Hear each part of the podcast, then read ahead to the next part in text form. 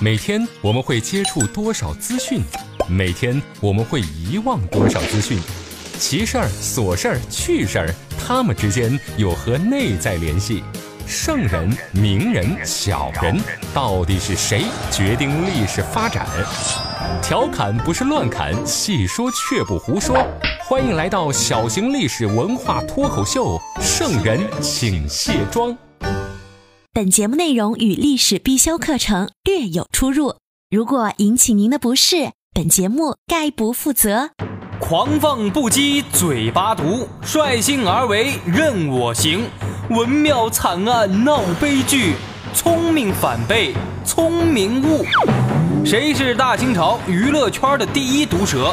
谁在遗书上居然写下了菜谱？他为啥要重写《水浒传》？他究竟做了什么事儿，让顺治皇帝对他是赞不绝口？今天的圣人请卸妆，就跟大伙儿聊聊这中国文坛历史上的第一毒蛇——金圣叹。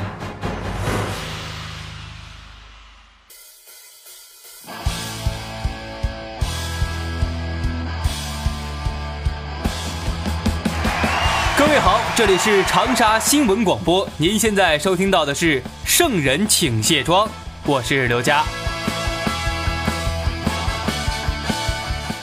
今天呀，跟大伙儿聊的这个金圣叹是谁呢？哎，好像没在我们的历史课本上出现过这个人呢。因为金圣叹这个人，那算是中国文坛上的一朵奇葩，有文采，够狂妄。而且呀，他的思想特别前卫，他的三观开放程度呀，真是领跑同时代的所有人。可是他跑得太快了，让时代在后面呀追得真累。金圣叹是啥来头呢？他是明末清初的著名文学家、文学批评家。你看，这个称谓就比较少见了吧？他的人生经历跟批判那有着太多的关系。这个人觉得施耐庵写的《水浒传》写的不好，直接自己改了，然后说《水浒传》啊是我自己写的。他虽然是个文人，但是不走寻常路，不爱读四书五经。他多次调侃科举考试，推崇言论自由，还活生生的把《西厢记》列为儒学经典。他是属于中国历代文人中最有趣儿。任性又有点小精神分裂的稀有物种啊！咱们先讲讲这个奇葩金圣叹，他写的遗书，那真的让人是大跌眼镜啊！话说，在一六六一年的中秋节前夕，金圣叹在监狱里边呀，他因为文庙案被判处死刑，可他毕竟是个名人啊，按照当时的规矩，那不管是谁临走。都可以写一封遗书，他写的内容是这样的：大儿子呀，你要看清楚，这咸菜和黄豆一起吃，居然有核桃的味道。把这个独家发明传下去，我死而无憾呐！你看，这就是金圣叹临死写的遗书。第二天，他被押送到刑场，连同其他十七名这个乱党。当然呀，被打了引号，集体被处决。就在这个时候，金圣叹看到了那位准备对他们行刑的刽子手，就对他说：“嘿，叫你呢，能不能等会儿砍头的时候先把我砍了呀？我这个人心软，那看到其他朋友被杀，我难受。哎，大哥，叫叫叫你呢！哎呀，你听我说呀。”我身上呀藏着银票，你要是先杀我，这些钱可都归你了。刽子手一琢磨，人之将死，可能其言也善吧，我就姑且信你一次。完事儿之后，他就在金圣叹的身上找了半天，最后还真从他两边的耳朵里各搜出一个小纸团儿打开一看。哎呦我去！一个纸团上上面写了一个好，另一个呢写了一个疼，好疼。这个呀就是金圣叹的个性，他从小就是个离经叛道的孩子。金圣叹出生在一六零八年的三月三号，就是万历三十六年的四月十七号。小时候呢，家里就比较苦，但是人很聪明呀，九岁就能进私塾读书了。咱们在以前的节目里边也讲过，这古代只有聪明的小孩他上学比较早。金圣叹九岁上学，已经属于很厉害的了。很多当时的孩子，那十几岁。还没资格读书呢，从小就能看出来，金圣叹他的思想非常的独立。他上课的时候呀，就听老师讲什么四书五经，什么《大学》呀、《论语》呀、《中庸》啊、《孟子》啊等等这些书的时候，那金圣叹呢，他就犯困，估计脑子里正琢磨中午该吃点啥呢。所以呀，经常上课的时候，这上着上着就睡着了，然后醒来。就给他的同桌抱怨：“你说这上课有学这些有啥用啊？如果所有的书都这么千篇一律，大爷我就不念了。”然后他还真退学了。但是小时候的金圣叹呢，他非常喜欢《水浒》呀、《西厢记》这类不会列入考试大纲的书。发现了这些书，对于金圣叹来说，那跟发现了一块新大陆一样。后来。学而优则仕嘛，读书最好的出路那就是当官考取功名呗。金圣叹他也去了，不过像他这样思想独立、跟社会规则格格不入的人，科举考试当然不会有什么好结果。有一年，上面派人下来考生员，临时从《孟子》中抄录了一句话：“如此则安之动心否乎”的作文题。这个题目啥意思呢？翻译过来就是，遇到这些事儿，你动不动心？啥事儿动不动心啊？这个题目那让许多生源直接都懵了。哎呀，这个题的意思到底是几个意思呀？死要面子的生源那也不敢交白卷呀，只能是东拉西扯的把这个卷子填满了再说。这招那可是文科生的特长呀，再不会写的题他都能给你写满喽。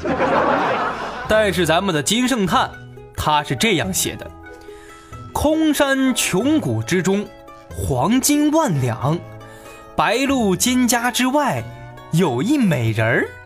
请问夫子，你动不动心呢？然后金圣叹呀，还替夫子写了答案，动动动，他一连写了三十九个动字儿。他写的这些字儿呀，字体又很大，这刚好。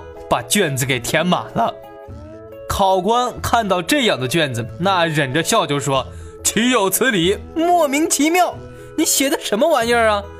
金圣叹一本正经地说：“孟子不是说过吗？五四十不动心啊。孔夫子也说过，四十而不惑啊，就是说，人呀，在四十岁以前，那还是很容易动心的，很容易被迷惑的。”孔子、孟子也不能例外，所以四十岁以前的孔子、孟子看到黄金万两、绝世美人难道他们心里不痒痒？即便是心里痒痒，那也没啥，我理解。所以啊，我就一连写了三十九个动字儿这一个动呢，代表一年，正好在四十岁之前。如果我要是写了四十个动字儿呀，那就有点羞辱孔孟之道了。你看这试卷答的这逻辑，那人才啊！后来金圣叹又参加了科举的乡试啊，题目也很有意思，叫“西子来矣”，让大家呀根据着越国西施出使吴国的这个历史写一篇议论文。金圣叹他是这样写的。当时的情况应该是这样的：开东门，西子不来；开南门呢，西子不来；开北门，西子还是不来。最后开了西门，哎呀，西子来了。所以西子来了，西子来矣吧。禀告老师，议论完毕。我认为我的答案相当完美。然后金圣叹就落榜了。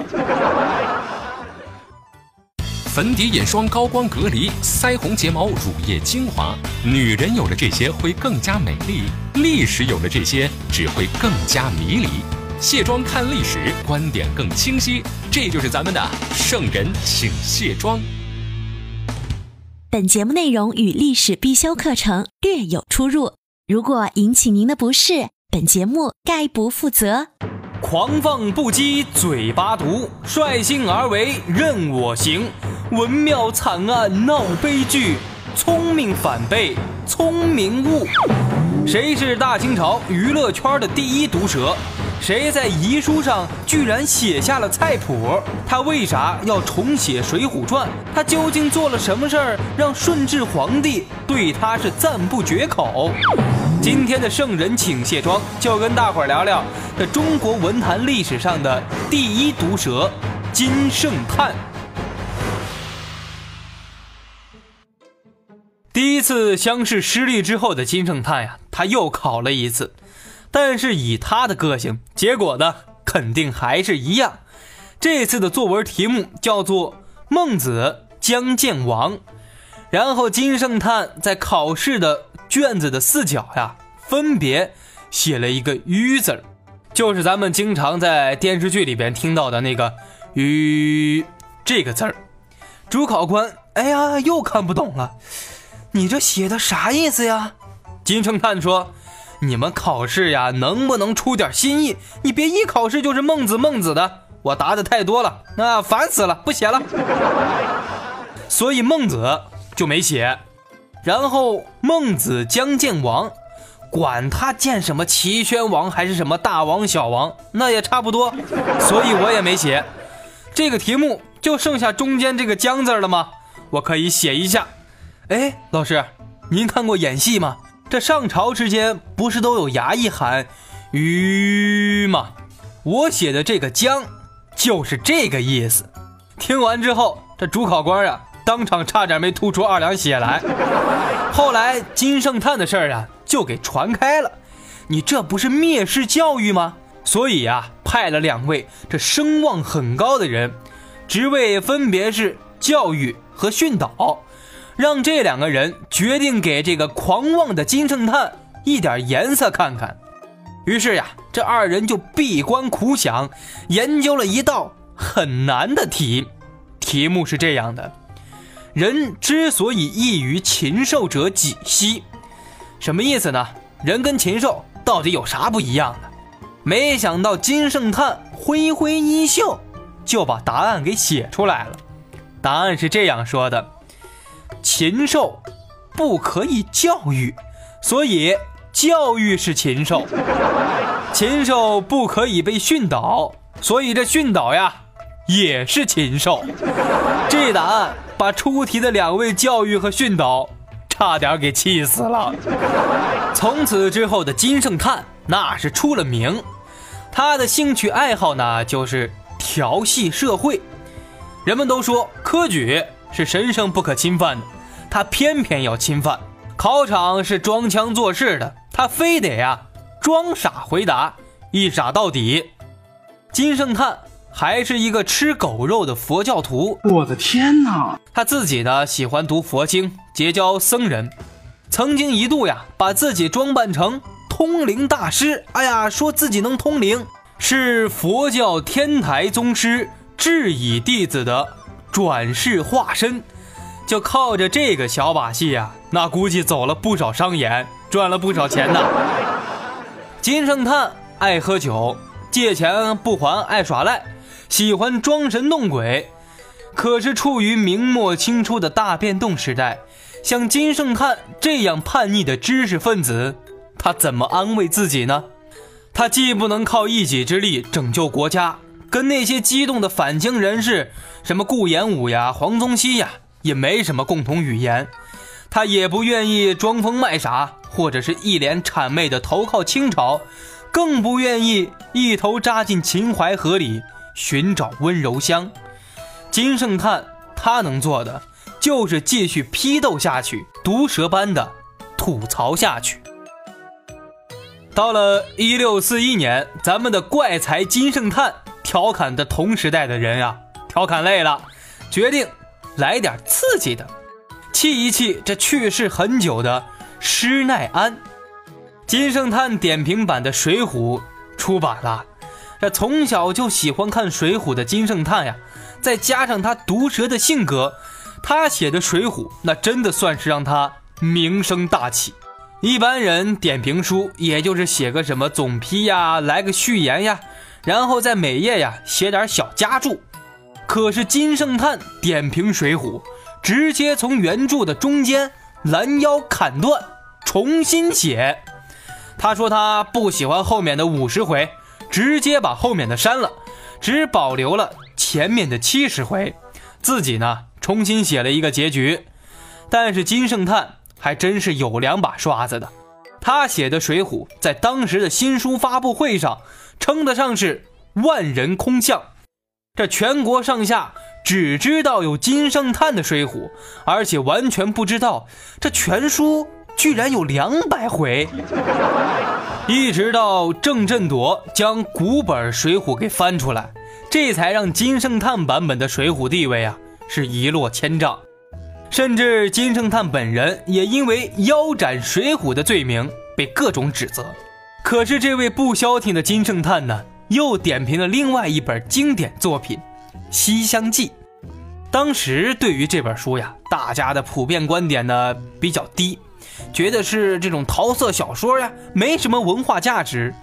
但是金圣叹就说了，这部《西厢记》那可是历史上最伟大的神作之一啊！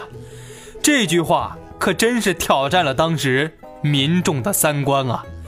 哎呀，小金呐，你可真敢瞎说呀！你咋能把这种看了让人脸红的书当成经典呢？只能说。金圣叹的才情和见地是大大超越了同时代人的理解和想象，他跑得太快了，时代跟在后面，气喘吁吁啊！好了，以上就是今天圣人请卸妆的全部内容，我是刘佳。喜欢节目可以关注我的个人微信号 f l y l j 六六六，就是 fly l j 六六六。收听节目也可以通过蜻蜓、荔枝、喜马拉雅 FM 进行收听。今天先聊到这儿，咱们下期再见。